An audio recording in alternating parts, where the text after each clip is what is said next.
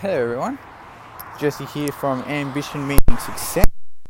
I thought I would take this brief moment just to step into the, uh, recording arena and give you another episode.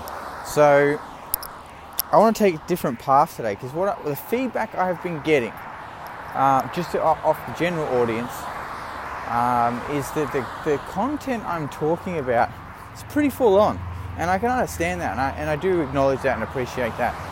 Um, I'm very thankful for the feedback. That you know, removing your identity is a pretty full-on thing to to start with and to, to dive into. So I thought I would back up a little and um, go back to something real simple, a really simple concept. And that concept was that um, it's it's what we see in the world is what we it's, it's who we are. What we see in the world is who we are, right? And it's pretty straightforward in the fact that um, we have a, our our view of the world. Everyone's view of the world is different. We all have a different experience, different map of the world. Everything is unique to everybody. No, we can't actually know what reality is because my definition of blue is different to yours, and every, so and, and so on and so on and so on. So we don't actually know what blue is. Um, so we can only go off what we know. So if we see something that's blue, we know that that's what blue is, but someone else might not consider that to be blue, and so then they won't see that thing because they're like, oh, that kind of blue. I was looking for a totally different kind of blue. So they just deleted that information. This didn't even exist to them. So why is this important?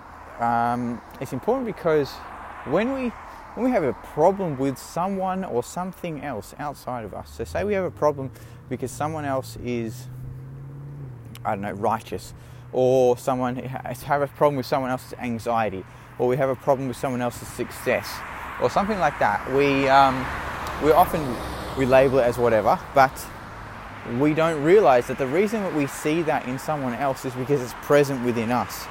The reason we see that in them is because that's something that we have an issue with inside us about them. So if you think someone's controlling, or if you think someone is uh, righteous, or you know along those lines, that's because you have that in you. That's what you're being, and the reason you have an issue with it is because it's something that you don't like about yourself. It's something that you subconsciously, of course, you don't like the fact that you are actually a righteous person, or you're the complete opposite. There's always two ways. Or you're the complete opposite, and you would never, ever, ever get righteous, and you allow other people to be righteous upon you. So, same with the anxiety. If you have issues with anxiety and you see anxiety in other people, it means that you must be an anxious person. Or that you are the opposite of anxiety, or that you don't like anxiety because it's it's weak or whatever it is, is be, and you don't allow yourself to get anxious, you're probably creating other other symptoms within you because you're not allowing yourself to feel a, a natural emotion. So it's so interesting. So that when you have an issue with someone else's thing or with someone else, because they're a show off, because they're a whatever, it's because that's what's present within you. If you think that uh, people with money are assholes, then you're either a person with money and an asshole, or you don't have any money because you don't want to become an asshole. If you and and that's present within you, that that's something that's, that's within you. If you think that, um, just off the top of my head here, if you think that I know men are all dicks, or women are all bitches, whatever it is, then that's because you're a dick or you're a bitch. It's as simple as that. You have that present within you, so you see it in others. Because all we ever see in the world is what we see in us. All we ever see in our reality around us is what's present within us. We don't ever see anything that's not us already. Because if we don't, if it, if it doesn't serve us currently, we delete it. If it's not the blue that we're looking for, we delete it.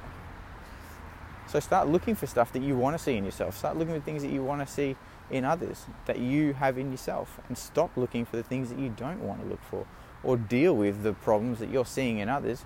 Get coached. Get get whatever. Do whatever you have to do to uh, step out of that and um, work through that issue so that it's no longer an issue. So that you stop seeing that in other people. So that you stop seeing that present within someone. And of course, there's always going to be exceptions to the rule. However, most of the time, you're not the exception. You just think you are. we, we have exceptions like people with Asperger's and autism and and like people on some sort of psychological scale that it, it implies um, a mental disability and things like that.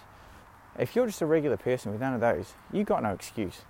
Deal with your shit and uh, start start seeing the gold in people. Start seeing the gold within them. Start seeing caring people. Start seeing people that are help, helping and that are, that are living and alive and wealthy and start seeing that in other people and you'll start seeing it in yourself. So that's all I wanted to say today and I will see you guys in uh, in the next episode. I trust it won't be as long as as long as I took to record this one. All right, see you there.